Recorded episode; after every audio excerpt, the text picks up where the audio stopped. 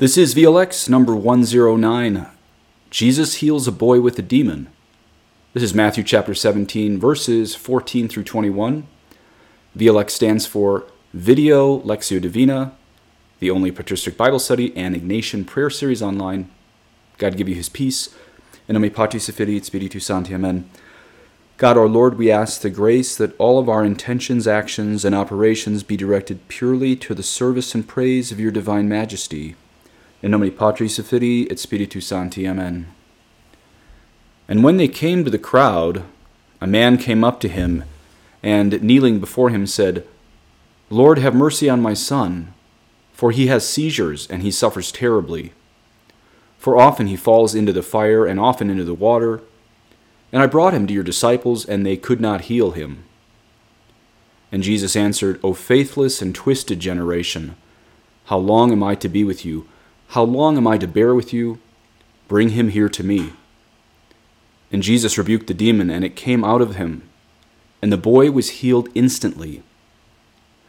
Then the disciples came to Jesus privately and said, Why could we not cast it out? He said to them, Because of your little faith. For truly I say to you, if you have faith like a grain of mustard seed, you will say to this mountain, Move from here to there, and it will move and nothing will be impossible for you. But this kind never comes out except by prayer and fasting. Thus are the words of the Holy Gospel. Okay, a real quick plug for my friend's book. Father Jeffrey Jambon wrote a book called Ignatian Meditations, and he's actually a lot better than me at these Ignatian meditations. He has a whole series on Sensus fidelium. I'd encourage you to listen to it. Only difference about my series is we're going through every verse of the Bible where he kind of takes you as St. Ignatius of Loyola, bouncing around the life of Jesus. But uh, he's got a whole series on Sensus fidelium. He's better at the Ignatian uh, way than, than myself.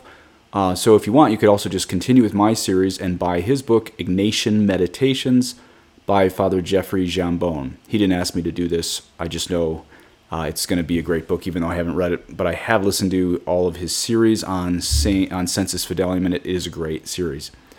Remember, the cataphatic way of prayer is filling the mind using the imagination. That's the way of St. Teresa of Avila and St. Ignatius of Loyola. That's the book, that's the uh, type of meditation that uh, Father Jambon gives meditations on in his book. And then the apophatic way of prayer, that's maybe we could say a little bit more dry. It's the drier way of mental prayer where you empty your mind and then you just turn over and over and over in your brain, in your heart for 30 minutes, just one verse maybe just a couple words, and then you kind of chew on those words the rest of the day. Uh, but even in that, it has to be churning in your heart more than your brain. In other words, all of this is to lead you to love, not just cool insights in the Greek. Yes, I include the Greek to lead you to a love of the Holy Spirit who inspired the Bible. Um, but really, and I'm going to read you some sections from uh, that pre Vatican II Carmelite book called Divine Intimacy. I'm going to show you through divine intimacy why the whole goal of mental prayer is, as St. Teresa of Avila said, not to think much, but to love much. We're going to talk about that next time. Okay, now you know I rarely do this, but on today's section of this boy, this boy who has a demon and uh, Jesus kicks the demon out of him, I rarely read from another synoptic gospel because I want to focus on Matthew for this year. Uh, but I do want to look at Mark because it gives another view of the of the exact same boy. In fact, Father Lapide says this boy with the demon in Matthew 17 is the same as Mark 9 and is the same as Luke 9. Now, if you're doing the imaginative way of prayer, I would not listen listen closely. I would not picture yourself as the possessed person. Um, I would suggest you picture yourself as a disciple of Jesus, and then the possessed person is someone you do not know in real life. It's just safer that way. Um, picture this possessed person. Really, anytime you're doing the imaginative way of prayer with a possessed person, don't have that be filled by someone you know in real life. Okay, let's take a look at the exact same section in Mark 9. And when they came to the disciples, they saw a great crowd around them and scribes arguing with them. And immediately all the crowd, when they saw him, were greatly amazed and ran up to him and greeted him. And he asked him, What are you arguing about? And someone from the crowd answered, Teacher, I brought my son to you.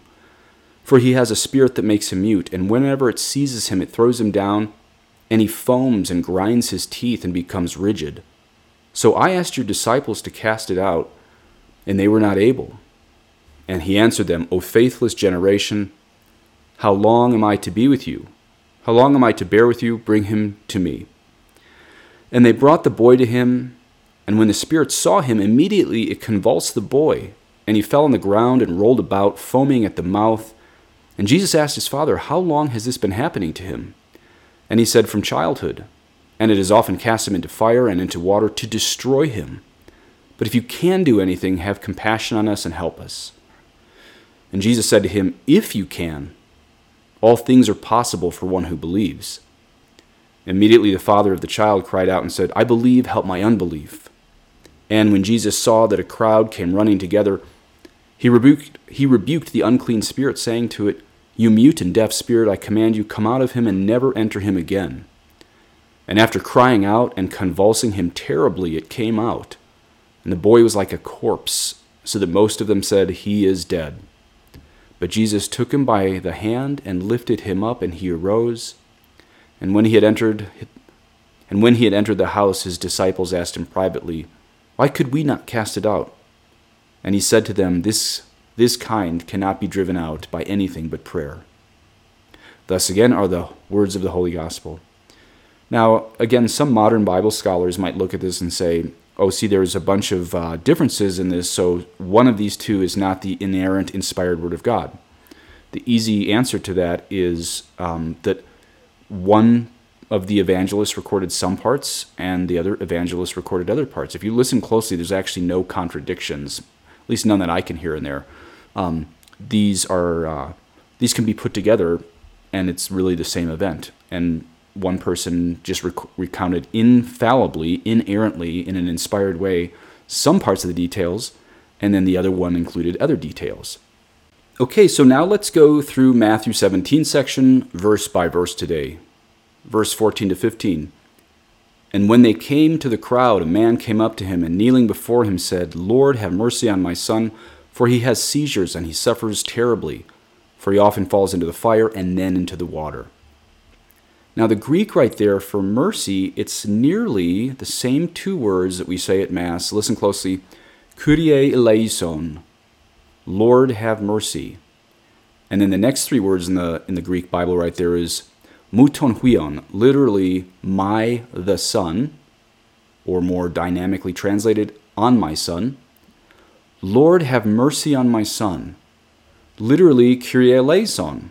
And I say that six times every time I offer the traditional Latin Mass right behind me there. Kyrie eleison, I will say six times at the traditional Latin Mass. And then uh, Luke, we talked about um, Mark a little bit earlier. Let's add what Luke says here. St. Luke says, And behold, a spirit seizes him, and he suddenly cries out. It convulses him so that he foams at the mouth and shatters him, and will hardly leave him. Okay, so this demon in this boy is doing several things to him from the inside.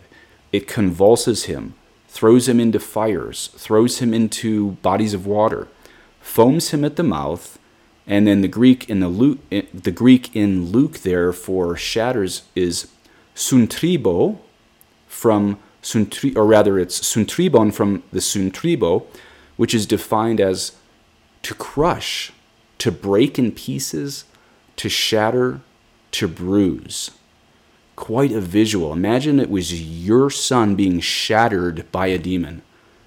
Would you hesitate to get on your knees and ask the Son of God to heal him?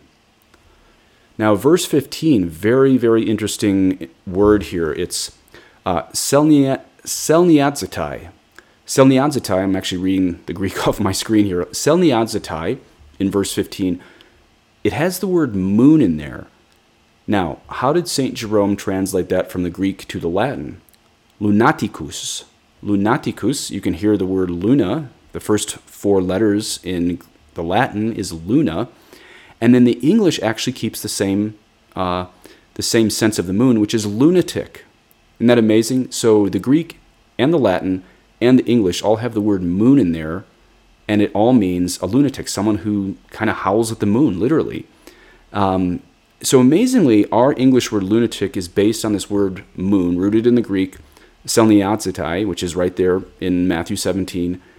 and really the Latin, where apparently crazy people in ancient times howled at the moon or something. And I can tell you as an ex paramedic, we really did have more calls at, at full moons. Um, Father Lapide in this book here explains kind of some old school medicine on the humors and stuff, which I don't exactly believe. But the fact that Father Lapide, who will hopefully one day be canonized and is only looking at canonized saints' explanations of the Bible, if even he says things go crazier at the full moon, that's not a superstition. That's we really do see that in um, emergency medical services. Now, let's look at these two terms, natural and preternatural. It's kind of important for us to understand this, this word in ver- verse 15, selniadzitai. Why in the world do we have this word lunatic? But before we jump in, I want to explain the difference between natural and preternatural. A natural problem is a problem that has its root in medicine or its explanation in medicine. A preternatural problem is a problem that has explanation in demons. The natural, in a case like we're looking at with this boy, uh, that would be if the boy had seizures or was just psychologically troubled. Um, obviously, those are very different from each other. Uh, seizures or psychologically troubled could be a natural explanation, but even more different from those two things that are different would be a preternatural cause of this behavior, namely demons inside the boy. Now, as I pointed out before, modernist Bible scholars say that ancients wrongly believed seizures was possession, and they think all the ancients believed that all psych cases were possessed. But the ancients were not nearly that stupid. Um, the problem is more complex because non modernist translations, here's where it actually gets more complex because it's easy for you and me to brush aside the modernist translations, but there's even a little bit of a problem in like the Douay Rheims translation and the ESV and the NIV.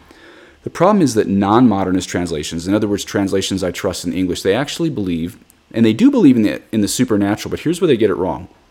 The Douay Rheims Bible and the NIV and the ESV, which I would say are the two most preternatural and supernatural supernatural believing translations, the translation's a little bit wonky here because the DRB literally translates this as lunatic. Was this boy a lunatic? Hmm, I don't think so. We're going to see why in a minute. And then the NIV and the ESV just calls these seizures as if this is a natural explanation. Hmm, I think that translation lags a little bit. And this is where, again, I'm not claiming I would be a better translator than the Douay Rheims or the NIV or ESV but because we have the time in this series to really dissect a single Greek word, in this sense, I can give you a better translation. Um, let's talk about the problems first. The problem is that neither translation captures the fact that this boy's shaking was caused by demons, real live demons. How do I know it's possession and not like craziness, like a lunatic, like the Douay-Rheims says, or a medical problem like seizures?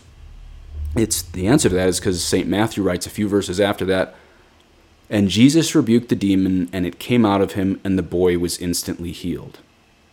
So here's the problem the Douay-Rheims Bible is accurate if we understand lunatic as behavior caused by demons, but we don't do that in 2022. And the ESV or the RSCV or RSVCE or the NIV is correct if we understand seizures as caused by demons, but we don't do that in 2022. Um, so what's the answer? Well, let me say before we get here that one of the holiest little boys I know. He's an eight year old boy and he has tubules on his tubules, I think is how you pronounce it. It's not tubules. Tubules on his brain, and um, he's never had the normal brain development of a little boy.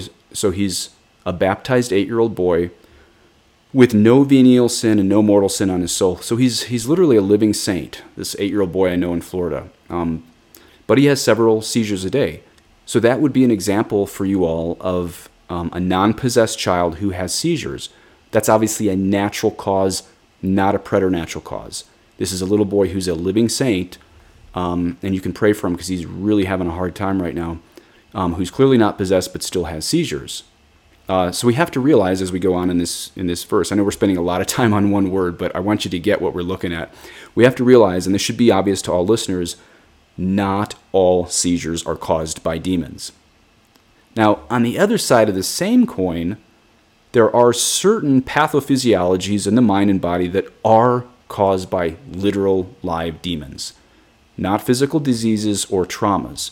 In fact, Father Lapide writes this about um, Muhammad, the founder of Islam. He says, Muhammad, the founder of Mohammedanism, who suffered from epilepsy, pretended that he was seized and influenced by the Holy Ghost when he was really possessed by Satan. For this reason, even now the Turks venerate persons suffering from epilepsy as though they were under the influence of the Holy Ghost and were prophets, whereas it is actually a disturbance of the humors caused by the moon. Okay, so he's basically saying Muhammad's seizures were caused by demons. Obviously, this is very different from the little boy I told you who's a saint, who's having seizures from just natural causes. Now we look at Matthew 17. So, how would I translate that Greek word selniazetai? Selniazetai, or in the Latin, lunaticus. Uh, I would translate it as a possessed flailing about. A possessed flailing about. Seliniazetai Seliniadzitai is the inerrant and infallible Word of God. But I think it's been mistranslated to the English, even in good translations I trust. At least in Matthew 17, 15 today, I would translate it as this possessed flailing about. Now, it, ultimately, why am I telling you all this? Because I think it's important we understand this boy wasn't a psych case. He wasn't a lunatic like the DRB implies, and he wasn't having seizures like the ESV implies. It was this possessed flailing about, which means it may have looked like seizures or insane behavior in a boy like he was a lunatic, but it wasn't. It was demons freaking out inside using his body just as parasites use an innocent host. And this is what Jesus will not tolerate today as he rescues this boy. Okay, that was way too much time on the first two verses, so let's go a little bit faster through the subsequent verses. Verse 16 And I brought him to your disciples, and they could not heal him. Now, that word heal in English is found in the infinitive form in the Greek there, therapeusai. Therapeusai is obviously the root word of our English therapeutic, uh, but again, it's a verb if you want to write it above heal. It's the infinitive. Therapeusai, which we translated into heal. Verse 17 And Jesus answered, O faithless and twisted generation, how long am I to be with you? How long am I to bear with you? Bring him here to me. I think we've talked about this word pistos in Greek before. Pistos in Greek means faith and trust. We've also talked about the alpha privative that is in both Greek and Latin, and I just found out Sanskrit that if you put an A at the front of a word, it negates it. Uh, so, for example, in English, aphasia means without speech, or arrhythmia means without a solid rhythm in, um, in cardiology. Okay, so if pistos means faith, then what word do you think Jesus used right there? Apistos is the correct answer, because apistos means faithless or without trust. Of course, he said that in the Aramaic originally, but the Greek is directly inspired by the Holy Spirit also, so it's extremely important.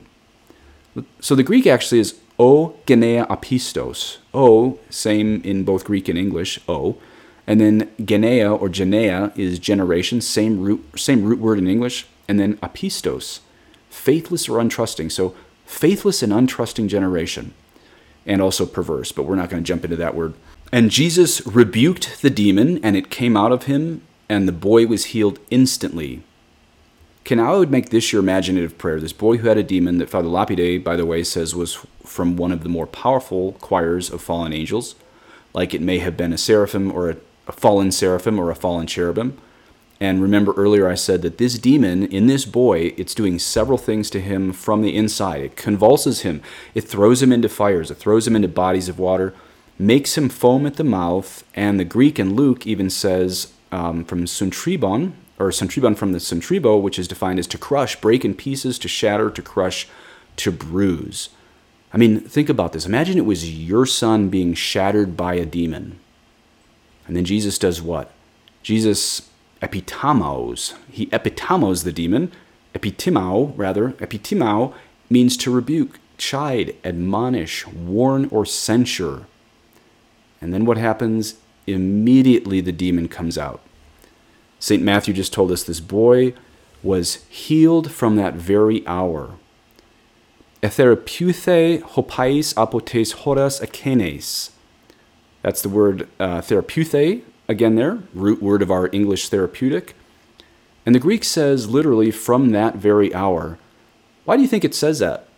I think it says that because everyone around this boy, everyone from his town, they remembered a before and an after with him. The, the before was this uncontrolled possessed behavior, like, like something from the movie Exorcism of Emily Rose, but literally worse than that because St. Matthew said it was throwing him into fires, throwing him into water, making him foam at the mouth. And then St. Luke, as I said, for this exact same section, Father Lapide says it's definitely the same boy. Uh, this demon shattered him physically, even bruised him. But the after, as in this after meeting Jesus, um, he's totally normal and he's totally healed. Why? Because Jesus is God and this boy belongs to Jesus, not to the demons. Christ has reclaimed not just his brother, but his own creation. The last two verses, 19 and 20. Then the disciples came to Jesus privately and said, Why could we not cast it out? He said to them, Because of your little faith. For truly I say to you, if you have faith like a grain of mustard seed, you will say to this mountain, Move from here to there, and it will move, and nothing will be impossible for you. But this kind never comes out except by prayer and fasting. Now, notice they privately. Why does it say the word privately in St. Matthew there? Well, I don't know. Father Lapide didn't say, but probably so as not to scandalize the onlookers that these apostles didn't have the faith required of Jesus' own ambassadors yet. They were called to be Jesus' ambassadors, and they just didn't have the faith yet. They said, Why could we not cast it out?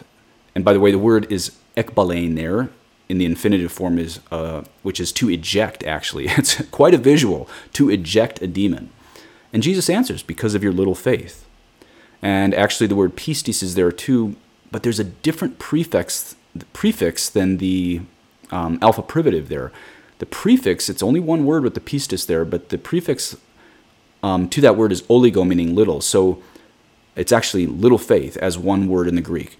Um, so notice they don't just have a faith that is little, they have a little faith as in one word. Kind of a funny insult from Christ to the apostles. They have a little faith as, as one single word.